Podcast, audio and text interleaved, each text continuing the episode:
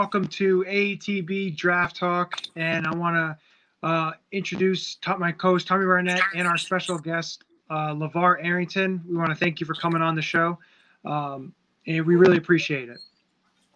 Appreciate you guys having me on. Um, the first question that that I have it it goes along. You know, it's a draft show.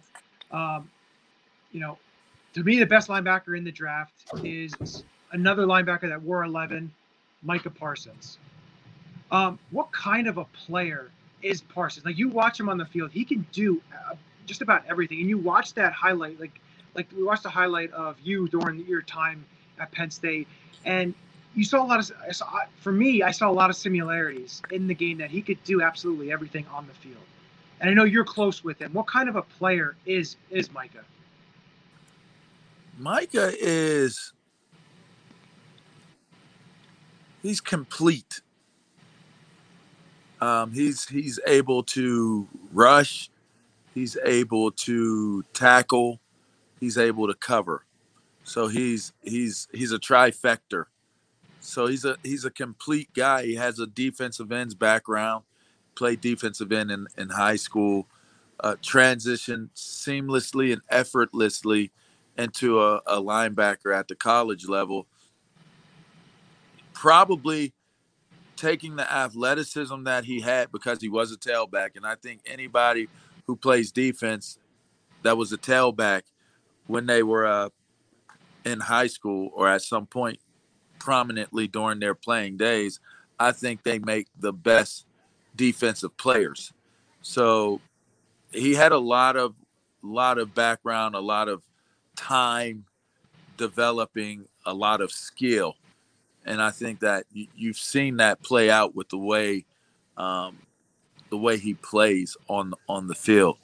But I would also say people probably aren't aware of how intelligent a football player that he is. His football IQ, if you ever sit and talk to him about breaking down and understanding the game, you know, how it's run by by formation, how it's dictated by personnel groupings. The kid is really sharp. He's really sharp. Um, he's a student of the game and he's a fan of the game. So, I mean, I would say he's he's complete. Since you say that he's like a complete player, he has like the, basically the full package to him. Do you think there's any player in the league currently now that can compare to him, or someone you played with in your career? he's like a I don't want to do this, but it's really what I think. He's like a Ray Lewis that can blitz. Okay. He's like a Ray Lewis that can blitz. Like he he he gets to the ball. Like if you watch his film, I mean, obviously he he set a, a school record, you know, uh, you know, by by being the first freshman to ever lead the team in tackles. So he's always getting up off of the ball. And if you, watched Ray, Ray was always getting up off of the ball, but Micah Parsons can also pass rush. So it's and, it's you know that's a it's the closest comparison maybe. You, you talk about that, and, and, the one thing if people who didn't watch a lot of Penn State games uh, last year, that bowl game against Memphis when they played in 2019, the bowl game, um, and what he did on it just I, I feel like it elevated what he could do and what a lot of the people who didn't watch Penn State, a lot of Penn State, and know a lot of, about Micah. And I feel like that game really shot his stock way up as being one of the top linebackers coming out. Um, My, Micah's deceptive. Um, when you watch games like that, you'll see some of the big plays that he makes and not even realize how many tackles he's had in the game or you know he impacts the game in a way where you don't even you don't even see it happening. So he's not like one of those guys that's like really kind of he's not noisy with, with how he plays. If if Micah was more of a like a self attention drawing type of guy, he would probably be talked about so much more than what he is right now and and so when you see his game his game is kind of deceptive it's almost it's almost like you got to watch him twice to appreciate him. No, that's um, like talk. I want to bring up another player who's draft eligible, Jayson Oweh, who played you know, Oh, Penn man. State as well. And Yeah. we're going to be talking. Uh, Tommy and I, uh, we're to later on in this show, we're to be talking about the edge rushers, the defensive end prospects. And I know you firsthand able to watch him and know of him. Like, what do what's what kind of a player is like? I feel he's a player that a lot of people don't know about, but his making his ceiling is an all pro type of level, just of what he can do on the field. I mean, athletically speaking, he's like the freak. He's like Javon. Like, and and for those who think I'm kidding, they said that Le, Le, Javon ran like a four four low four three forty, something crazy, like mid to low. Jayson Oweh is going to run. He might he might touch four three.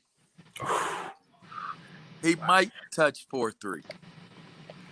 Man, so, so I, I'll I'll drop the mic with that, and I'll say if he doesn't get it, he will be very close, and that just tells you the type of explosiveness off of the ball, potentially speaking, that you're going to get in Jayson Oweh, and he he took some he took some really great strides. If you watch his game film this year, although there were some, you know, obviously some dark moments for this season, if you watch Jayson Oweh's film, he did some really, really good things every single game. Every game. Whether it was his technique, his use of his hands, his flushing the plays, rushing the quarterback. You know, there there had to have been at least four or five times every single game that he was literally a half a step away from getting a sack on the play. And I think that just goes to say the the capabilities and the potential of Jayson Oweh. His his upside is it's it's pretty staggering. It, it's it's I'm I'm high on him. I'm pretty high on him. How, how high do you have him up in your rankings? Do you think he's one of the top guys? Could go first round this year. I think he goes first round. And I think he goes first round just based off of what what the what the the tangibles of who he is, the capabilities of who he is and what that represents. It certainly will bode well for his his draft grade after the pro day. So to me, he definitely will be a first round guy. So, you know, looking at the NFL and the my my big thing with you, you as being a, being a linebacker in the league and knowing that position, how do you think the game has changed since you last played to what it is now? With linebackers, you know, you don't see a lot of three linebacker sets. You see a lot of the two linebackers, and basically the linebacker position is, you know, they have there's a hybrid here, and there's a, a lot of differences. And I know um, you do a lot of for FS1 uh, talking about uh, sports and everything like that with football and all. What what do you say like the linebacker position now than what it used to be? Well, you don't have to be as big as linebackers were at one point in time. You have to be mobile. You have to be able to cover um, because it's a passing league. It's a passing league now. So it's just one of those things where you got to be mobile. You still have to have a a really really good ability in a sense of being able to shed off blockers um, because they're still going to try to run. But for the most part, you still have to be a guy that can be able to cover really well, tackle in space with with everything that's going on, and that's you know to me that's I think that that's the evolution of the position because you you in general you generally needed a physical uh, a guy that could handle 300 pound linemen and and be able to stuff the run first and take on tight ends it's not as it's it's not as physical a game that way anymore. It's so it's really evolved into really being able to elude and to be able to pursue um, and to cover. That's prominent now. Yeah, we're not going to see any more of the the big Levon Kirkland, almost 300 pound middle linebackers anymore. The game's kind Uh, of I mean, gone away everything cycles. Everything cycles. So you never know. They may bring the fullback back. They may bring the prominence of the H back back. They, you know, they may go to a three three back set. Who knows? You know, things repeat themselves. So it's just what the the sign of the times call for. You know what I mean? Supply and demand. From that. hmm No, I I I agree with you with that. Now, I want your feeling that no, we do a lot of Eagle stuff here, um, and Jalen Hurts is the right now the quarterback number one for the Eagles. Um, I want your thoughts on him as what you see because I see a lot of poise and a lot, he's out working out. He's doing a lot of things, and just watching him last year, yeah, the Eagles were very bad, four eleven and one. There's you know no ifs ands buts about that. But watching him and his poise for a rookie that hardly had any OTAs with the pandemic and everything that went on, um, how what do you see in in Jalen Hurts as the quarterback? Well, I'll say this: I was high on him coming out of college.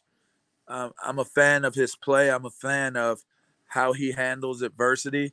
He showed in college that you know he's the ultimate team player and and someone who has an, an old soul, a, a level of maturity that is commendable.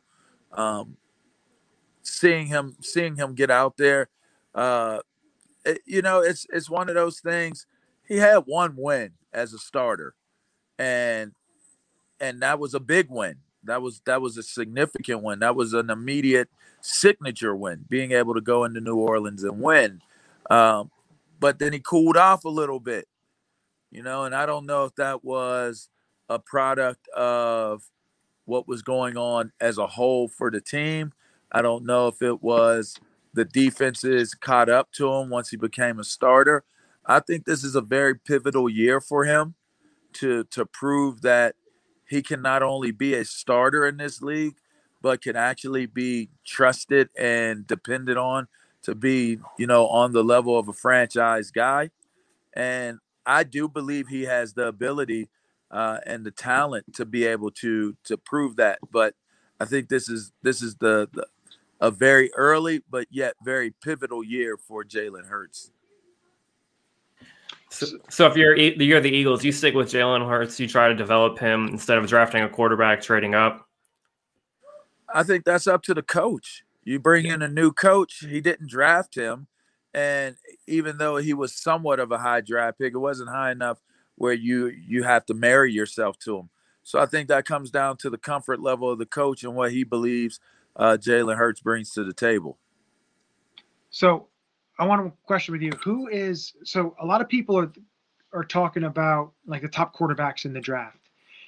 Do you see a super movement of basically Lawrence number one to Jacksonville, and then after that, do you see a bunch a quarterback run, or how would you usually see the board playing out? I'm going to say linemen. I'm Mhm. thinking linemen are going to still be a, a necessity um, early on in this year's draft. I don't I don't have the names handy um, in terms of breaking down the prospects at at the line offensive line position, but I would assume that if this is a strong enough class um, in terms of good linemen, I would assume early on, whether it be Alabama or or an Iowa or Wisconsin guy or Michigan, I would assume, or even Penn State. You know, maybe not not so high in the first round, um, but you know, I could see, I can see O lineman, O lineman, uh, edge rusher maybe this year. I think an edge rusher will go go early. Um, hopefully, a linebacker goes early. um, that would be nice to see. So I want to uh, thank you for coming on. I do have one more question before we we let you go. Sure. Um, it's going to be not talk about the draft, but more about the college aspect. As I'm wearing my Penn State shirt, I have to always represent Penn State. Ex- wonderful. there you Ex- go. Exactly. We And are. I want your feeling on on them going into next year, um, and what kind of a team that they have because they also have they have a bunch of players that are going to be uh, prospects in next year's draft as well. Yeah. Um, I want your feeling on. I'm going to go stick with the. I want to go with the linebacker position again. Uh, Yeah. Jesse Luketa Yeah. is another big. He's he's a huge linebacker, but he does so many things on the field. Yeah. Um, Yeah, I'm excited about Jesse. I like Ellis as well. I like Mhm. Brandon. I mean, I know you're probably going to run down the whole list, so I'll just jump on it. Go right Um, ahead. I think they have the makings of a special group, but they're going to have to come together and they're going to have to really, really make the the commitment that that's what they want to do and that's what they want to be. I think individually, they're they're amazing talents, and Jesse Luketa is is is a leader. Jesse Luketa is is one of those guys that you love to have him as a player on your team, kind of like a throwback mentality. Um, Brandon is is like you know he's he's the movie star. You know he's he's the bright lights, he's the the sunglasses and the convertible you know car, and that's pretty dope. You know, and that that's that's their games. You know, uh, you know, Ellis is is like more of a hard hat lunch pail type of dude. You know, more blue collar in his approach. Um, and very very smart very very understanding learning on on the game so i like and then you got young guys you know that are in the mix as well that that will be making entries um, this season. So you know i think the linebacking core looks amazing. I'll be interested to see what what our what our defensive front will look like. Um, i still have to do some homework on what that looks like now moving forward. Um, I know there's some pretty good young talent, but you know I'll have to to go into my my little you know my huddle study study deal to kind of get a little bit more acquainted with the guys that that are coming out this year, and same with the secondary, some new guys, but you know Porter Porter is I think this is going to be a very very big year for him defining what he's got going on. Castro coming back, that's a big time. He's a big time player. Um, I love his game. I love who he is as a person. Um, so I and mean, Brisker I just, coming back too helps. what's that? Brisker coming back too helps Yeah. as well. It's I tell, it's it's some really really, to me, I think there's some really really encouraging um, aspects of of the Penn State defense to to focus in on.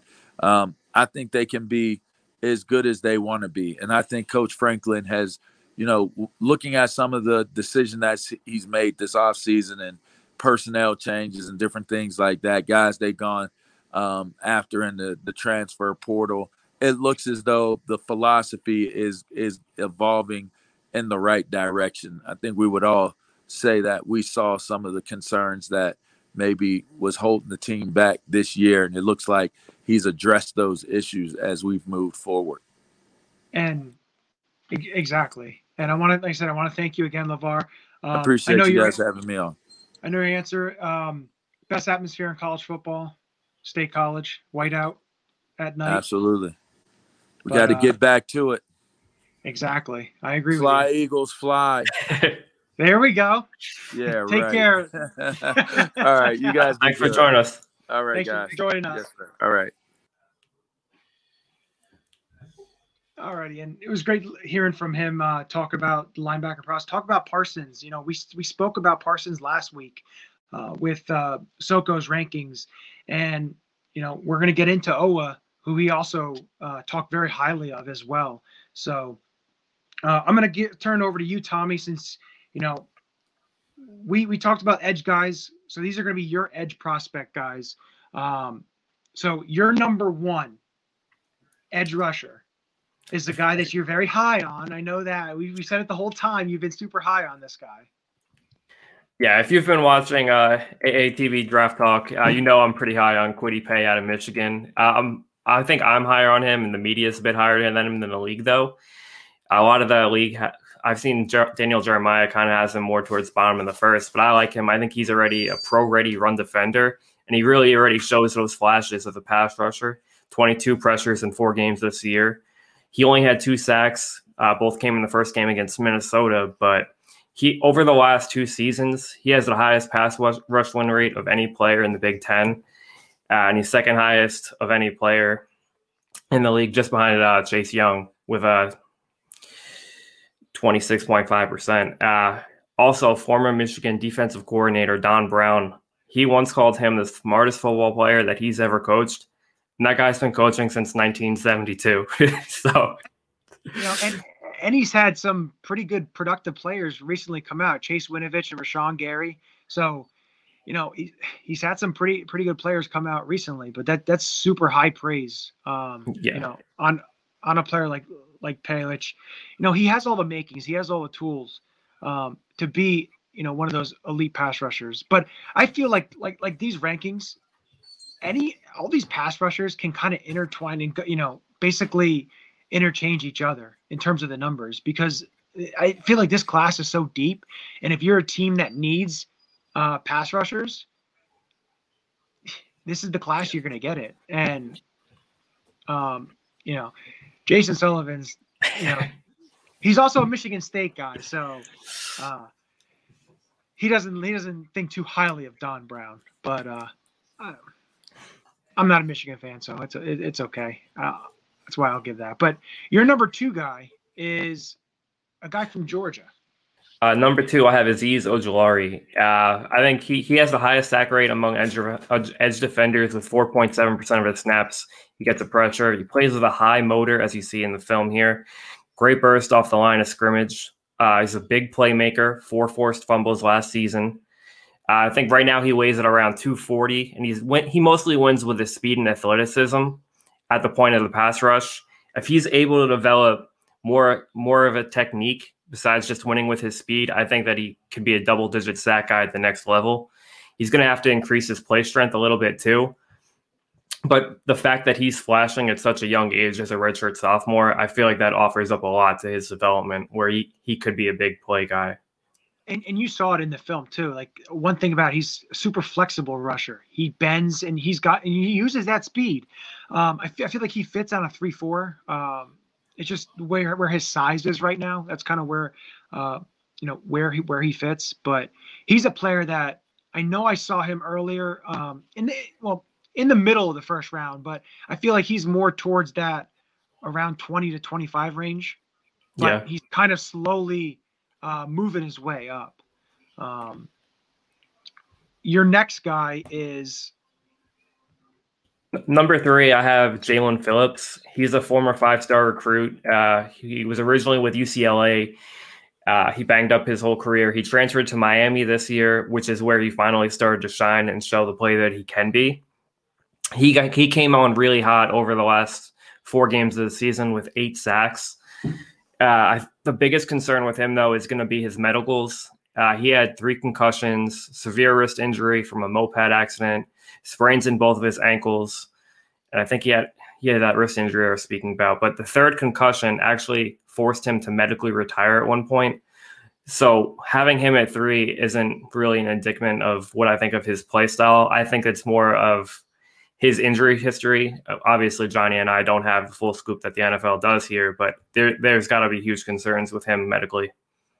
Yeah, and uh, like you said, he came on like last year, and it, and it was interesting to see. You know, what helped him was was the next guy on your list um, not playing. You know, Rousseau not playing. You know, they because they had Quincy Roche and Rousseau and Phillips, and so there was a lot of talent there in Miami. But but Phillips really got to show off and showcase that, and that's what moved him up um, yeah. a lot of boards. Uh, but your your number four guy is a guy I just mentioned. Yeah, uh, Gregory Rousseau uh, sticking with the Miami pass rushers, but I think he's he opted out this season. He showed a lot of promise last year. Uh, great length at 6'6", 260. Uh, he played a bit all over Miami's front of the line. He he lined up on the edge. They also snuck him in on the interior. Uh, at his at his weight, though, I don't really see him lining up in the interior at the next level. Uh, one thing I'm not a big fan, though, a lot of his pressures they all come from when he's lined up in the interior or they're kind of cleanup sacks. But he he offers a lot of potential based on his length and his skill set with only one season. So I think that there's a chance that he's more prediction over production right now since we only have that one season of film.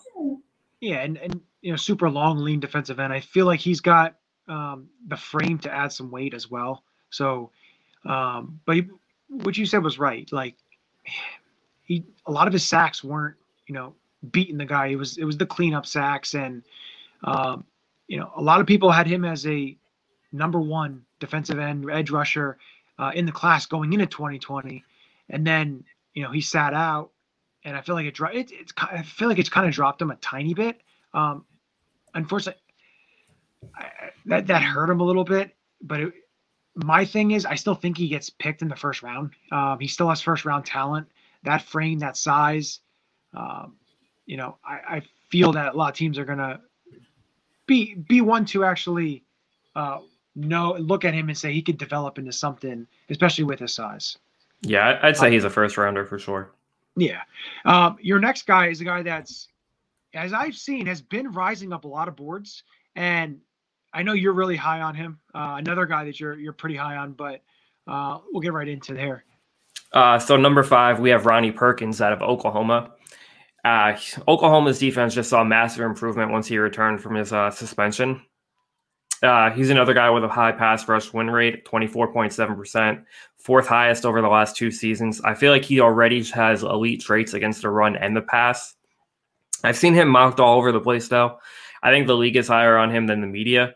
Uh, Jeremiah had him kind of near the end of round one, but I've seen some guys kind of throw him out as a third or a fourth round guy. But based on the impact that he had when he returned, like Oklahoma's defense was a mess. They were giving up like 30 points a game, came back, they're averaging probably around 14 points a game. Those are just numbers off roughly off the top of my head, but he's just a disruptive playmaker. He has a blend of strength, power, athleticism.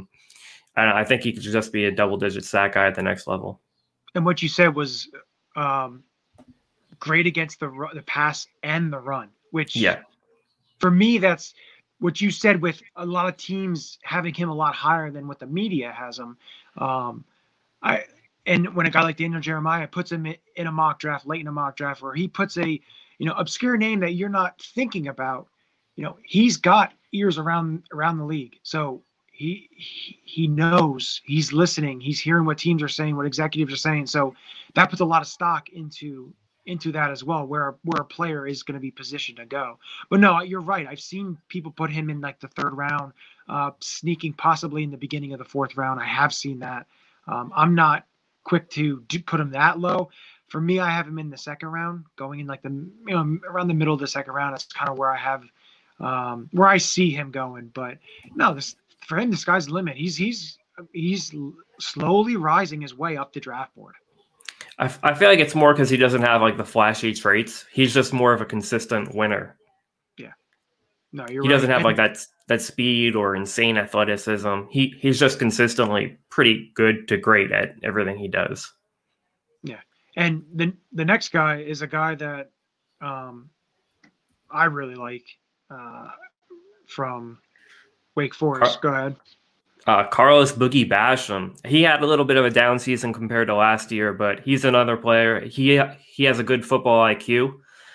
He actually had a streak of 23 straight games with a tackle for a loss. Uh, pressure. He had a pressure on the quarterback in all 34 games at Wake Forest and throughout his career. Uh, great wingspan, 81 inches, a powerful rusher. Uh, he had over, I think, 60 pressures last year, around 40 this year. But I think he's one of those guys where since he had a little bit of a down year, he, people are kind of forgetting what he was able to put together last year. He just saw more attention this year than he was typically used to. And I, I think that's why he kind of took a little bit of a fall this year. But he's still pretty consistent edge rusher, good against the pass, good against the run. Yeah, I th- and I think he can be great in all phases of the game. And he, he's the type of player that if he's available when the Eagles pick in the second round, he's the type of player that I would absolutely want on the Eagles because he fits the type of um, the type of defense that Gannon wants to run. Have a bigger and and he weighed a lot lot heavier than I thought he was going to weigh. Two, 281, I think it was. Exactly, which I thought he was in like the 250s range, um, but he weighed in um, a lot heavier. So, but I feel like he's he's a guy that uh, go in the second round um, in the draft and some uh, someone that I think would fit perfectly in Philadelphia. Um, the next guy is a guy that we spoke to LeVar about, uh, Jayson Oweh. Yeah, like like uh, Lavar was touching on, I love the athletic upside, even though he hasn't flashed it 100% all on the field yet to be that dominant player yet. But he's still only a redshirt sophomore, only played about 20 games so far. I think early on, you're going to see him kind of pigeonholed into a situational, situational pass rusher. It's going to take him a little bit of time to develop as a against a run, but I feel like he should get better as he adds more strength. Uh, some of the measurables, I just want to point like we're talking about how athletic he is. He, Lavar Lavar saying four three. I think he was timed once at four three three in the 40.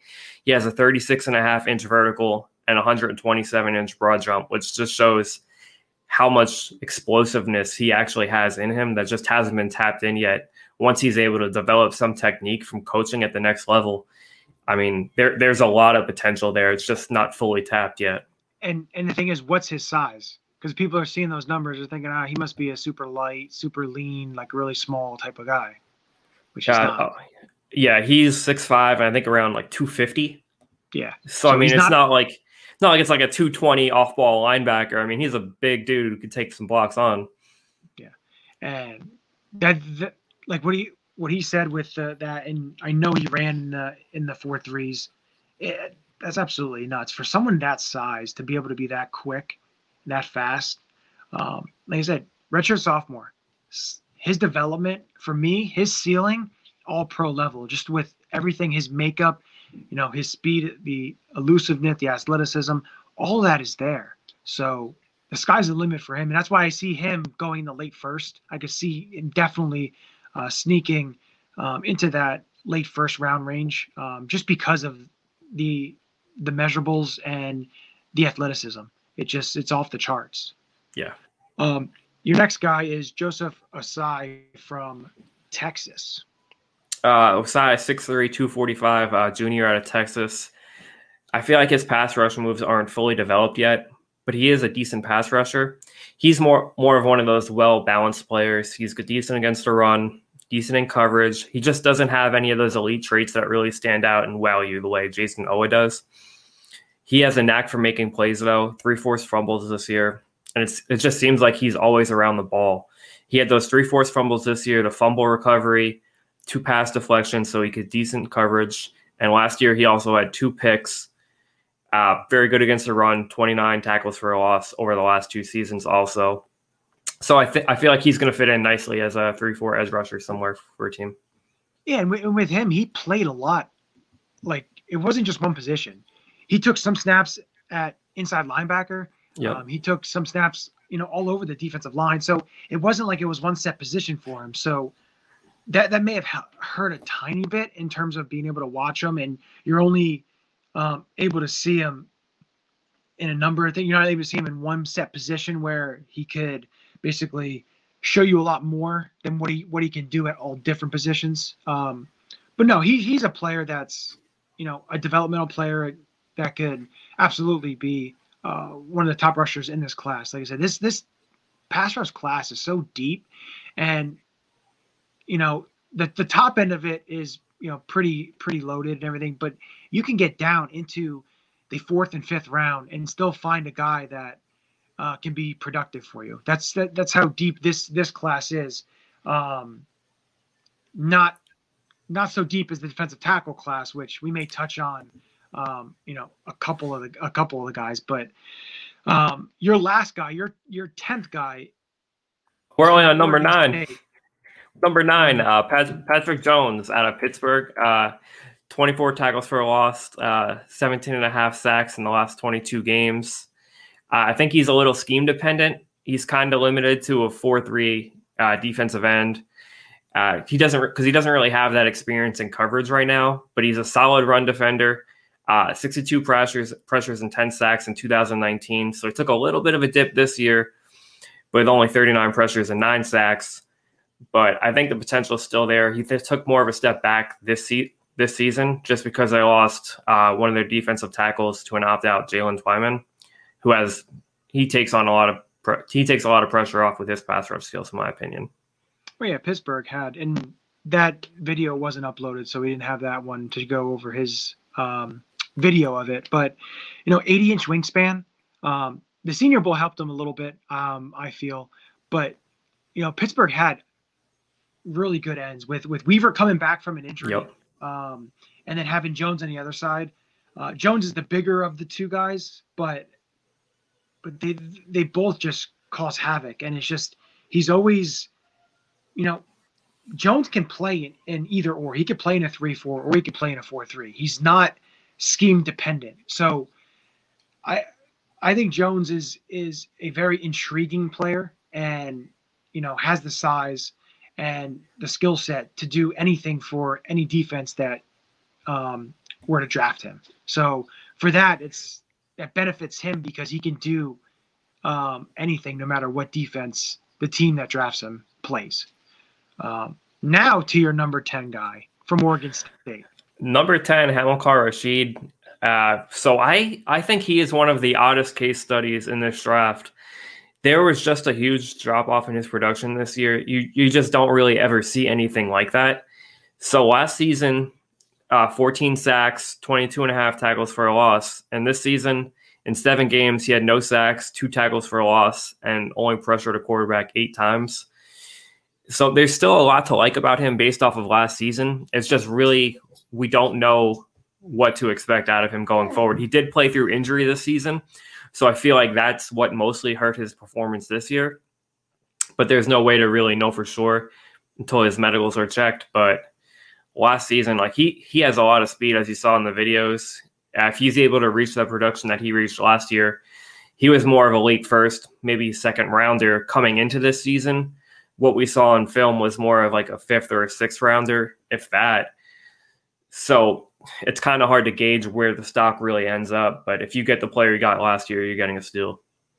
Yeah, and for him, I, I feel he's a player that will fit in a three-four, being able to be an edge, um, an edge guy, edge rusher. Um, I just feel his size. He is undersized. Um, the like you said, the the production, you know, to go from 14 sacks to then go to zero. I know it was only seven games, but that's. I think I think a lot of scouts are going to see that. They're going to look look at that, and it may drop him down a little bit. He may go in, you know, the late second, possibly into the third round, depending.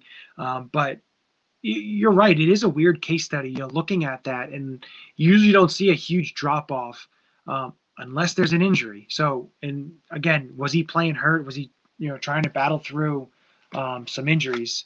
But no, he's definitely um, an interesting one to think about. And like I said, these last couple of guys, you could put so many different names. Um, like, like looking at this edge edge class, I was looking at guys like Shaka Toney from Penn State, uh, Quincy Roche, uh, Joe Joe Tryon, uh, Rashad Weaver, Peyton Turner, Elerson Smith, Daelin Hayes, Janarius Robinson, Tarrin Jackson. You know, that's that's another handful of guys. That's another basically another top ten of players. And you know, out, out of those guys, who intri- who intrigues you the most? Uh, I'm going to go with a guy that you didn't really touch on yet there, just because I want to throw it out it'll be a little bit different. I feel he's another guy where his Chris Rumph, his right? yep, I was gonna say his draft stock all over the place. You could see him going anywhere from the second or the seventh. He's an interesting case study because he he's a fantastic pass pass rusher, but the the thing with him is he only weighs 225. So there's not really many many guys you see come in and play every snap at that kind of size as an edge rusher, but he's just so good at what he does where I think he could fit in as a situational pass rusher. It's kind of hard to really assess where his value is because of that. If you Well, look Duke- last year, Duke also had another rusher on the on the other side too. So Yeah. he had another ta- really talented player on the other side. Um, so for for Rumph, it's like I said, the, the size. De- he's going to be dependent on a team to draft him and use him as a specialist, unless he can gain some Yep. weight. And um, you know, 225 is pretty small if you're going to be an edge rusher. Um, not every down, but if he's using as a a uh, a situational pass rusher, kind of like when the, the Cowboys, Randy uh, Gregory, when he came in, he was a long, lean, you know, I think he was like 235, two, you know, uh, defensive end coming in, gained a little bit of weight, and then is turning into a decent uh, pass rusher. Something Rumpf, Rumph can look at and you know put a little bit of pounds. He has the frame to be able to put the pounds on, and then to be that situational pass rusher for a team yeah. that drafts him. Yeah, he, he reminds me a little bit of Carter Coughlin, who's a guy I was really high on coming out last year. Uh, he ended up going to my Giants in the I think it was the sixth or seventh round, but he was another undersized edge rusher coming out who just kind of won consistently the same way Rumph does. So I'm I'm interested to see where where Rumph ends up and how he's able to produce at the next level at that size. Yeah, and uh, any other guys that um, you want to talk about in the defensive end class? Because I, th- I feel like the Senior Bowl really helped uh, people open open their eyes to some of these other prospects, like the Daelin Hayes and the Janarius Robinson, Elerson Smith, Peyton Turner. You know, these guys, um, you know, really showed. Like I, I really like Elerson Smith. I like his size. Um, I feel like he can fit. Like for like look like the way I look at prospects too is I'll look at them and how they'll fit. You know, my team as well. And if it's a player that you know possibly can fit, I'll really do a little um, you know deeper dive onto what yeah. kind of a player and like what they do. And Elerson Smith is a player that would fit perfect. A bigger defensive end um, can play the run, but he showed pass rush skills, and but he uses his size. So that's and you saw it in, in the the practice tape with the Senior Bowl. So he's a player I, I am I really like. I'm high on. I think I'm maybe higher than most when it comes to um, when it comes to him, but he's one guy that I'm really, and of course, I don't want to always say I'm super high on Penn State players, but I see a lot of, I watch every Penn State game. So, you know, I can, I watch all these guys, but Shaka Toney, you know, when he's playing Indiana, he plays out of his mind because he seems like he gets five sacks a game when he plays against one team. But he's another one. He's in that, I think he's in that Chris Rumph thing where he's got that underside, you know, he's not, I think he's like 235, maybe. Um, he's a little little undersized, but his burst and his get off is so fast. Um, he's another player that you know could go higher than expected. Not saying he's going in the first round, but I mean he can go higher in the middle or middle rounds, in the late second possibly, because of the speed and because of you know what he can do for uh, a lot of defenses in using a pass rush specialist. Because a lot of teams rotate defensive linemen now, defensive ends, and try to get the pass Keep rush fresh exactly keeping them fresh and it's just something that you see a lot of which you know bodes well for this class because you know a lot of teams like to use three four five different defensive ends to keep like you said to keep them fresh. And you know this this class is going to help that because there's a lot of a lot of talent uh, up and down uh, this board.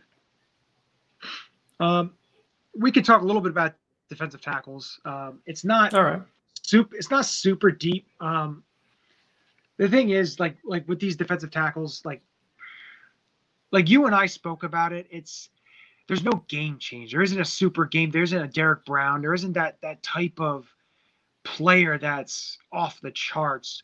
There's a number of really solid players that could be productive, you know, productive NFL players. But you know, the two guys I like are Daviyon Nixon and Christian Barmore from uh, Nixon from Iowa and Barmore from Alabama. But I, you know, just the first guy here, uh, Barmore. It, it's tough because he he didn't play like Alabama liked to rotate, so he didn't play as much as you as you'd like. He had some a little bit of injuries, but he could play the one technique, he could play the three technique, he could play the five technique. So he's very versatile and he could fit in any any defense um, that were to draft him. So for me, I think he's going to be the first defensive tackle that will be drafted. Um, that's just that's just my opinion there, and I feel like the game against Notre Dame really helped him shine a little bit, um, especially when you're on a national stage like that. Uh, we saw it when Josh Jacobs went for it, uh, uh, went off on Clemson when um, on that national stage, but I think I, I, think Barmore is one of those guys. I think he's going to go in the first round, possibly later in the first round. Um, but I think he may be. I think he may be the only one. I think Nixon will slide to round two. But what, what are yeah. your feelings on on Barmore? I, I feel like he he helped himself a lot over the last few weeks of the season uh, with his sack in the last five of his last six, six games. Also, I think playing for Alabama, he's you're always going to catch everyone's attention, especially with the production they've gotten out of guys the last couple of years. I mean, we've seen Quinnen Williams, Sean Robinson, Raekwon Davis, Jonathan Allen, Da'Ron Payne. Like every year, they have some kind of defensive lineman that comes out and impresses. So I'm impressed with Barmore too. I feel like he's kind of the next up in that that level of players and probably the most gifted uh, pass rush wise out of anyone in this class, defensive yeah, tackle wise. Exactly, and you know, the number two guy. Um, for me, Daviyon Nixon, I think he he really showed out in this you know pandemic shortened season. Um, he really showed out, and he was you know lighting up, um, you know, during the games, and you know he's he just flashes. He has the flash. He has that that ability, um, you know, right there to you know to read and react and I just feel like he's he could slip into the late first, but um, I think he's going to be a second round selection. You know, he's he's one of the, the one of the few things you know with him is the the production, and of course, I remember this play against uh, Penn State, just what he did, and you could see that. You could see he's quick. You know, he has the the quickness and the elusiveness, and I just feel that he's a player that is rising he may rise above Barmore in terms of where he's drafted.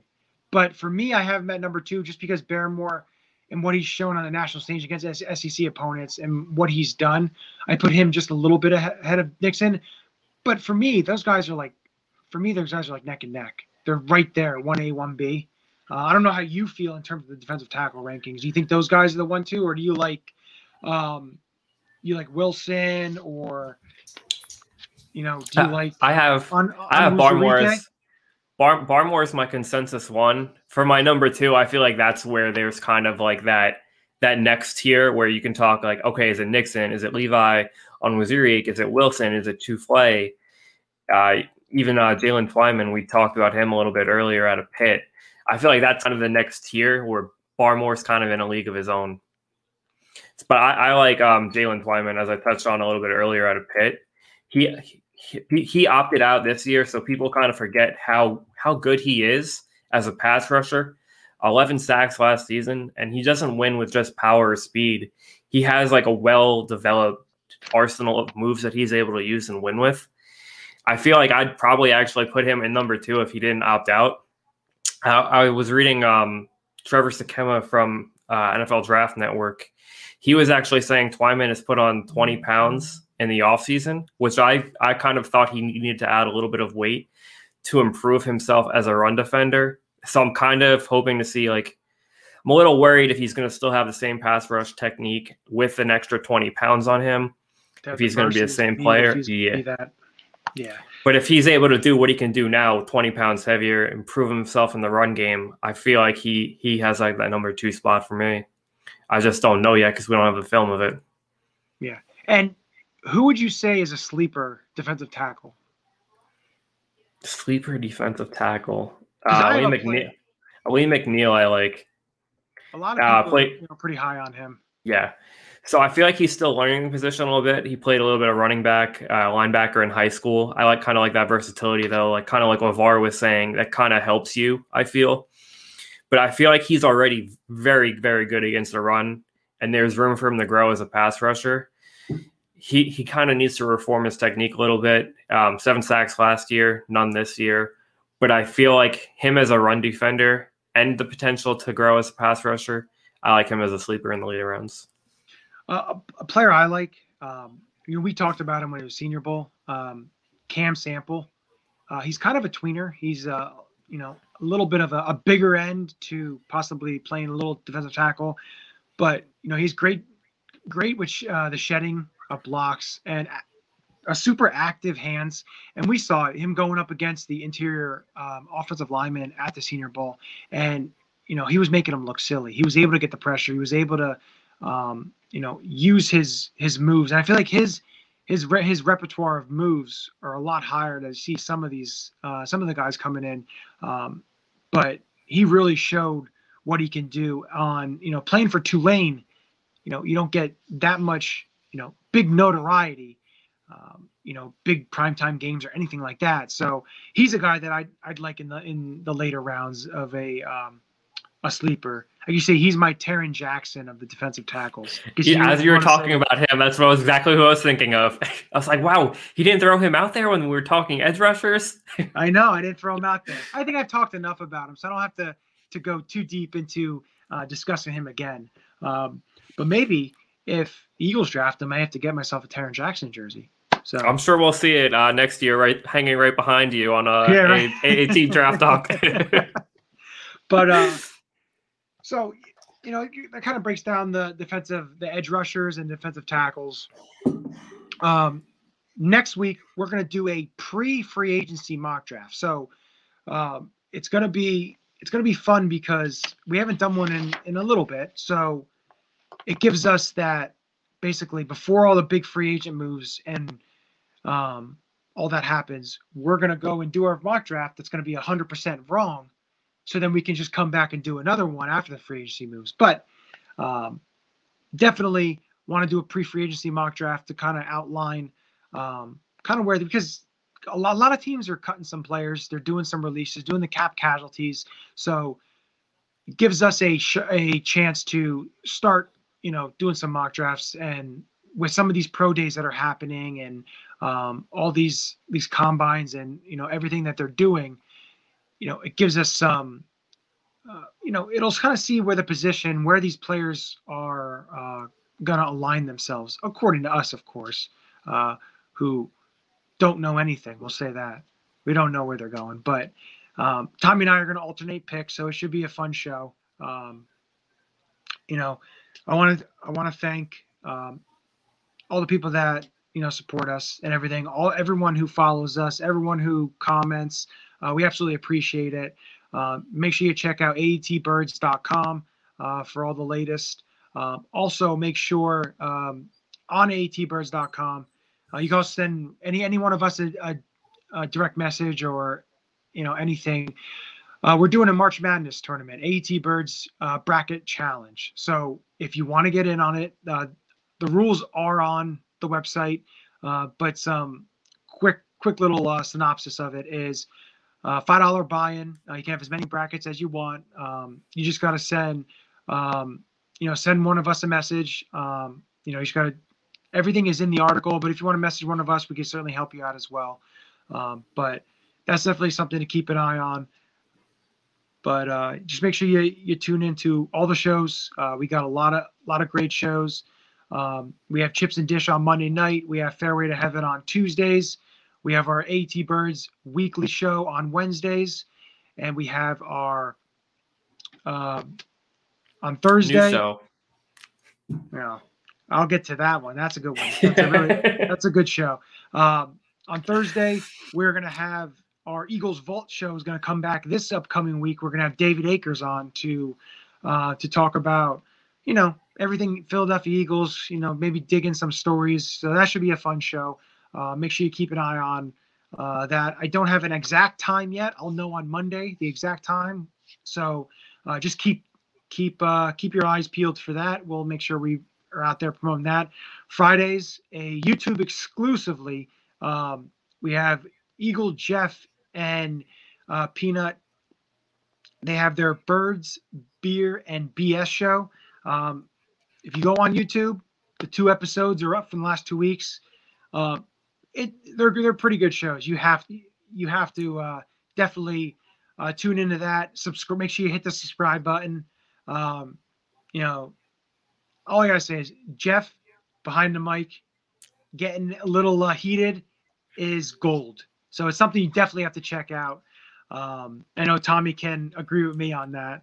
Uh, we know for sure. Yeah. But, uh, it's a fun it's a fun watch though. I enjoy the new show. It's a great show. So make sure you're you're uh, subscribing to the YouTube channel, and you, you, can always catch like replays of us if you miss us too. All the shows are up on YouTube too. So make sure you do like and subscribe. Exactly, and the uh, our show comes back on next Saturday night. So um, I want to thank um, everyone supports us. We appreciate it, And I'm going to go with go Birds.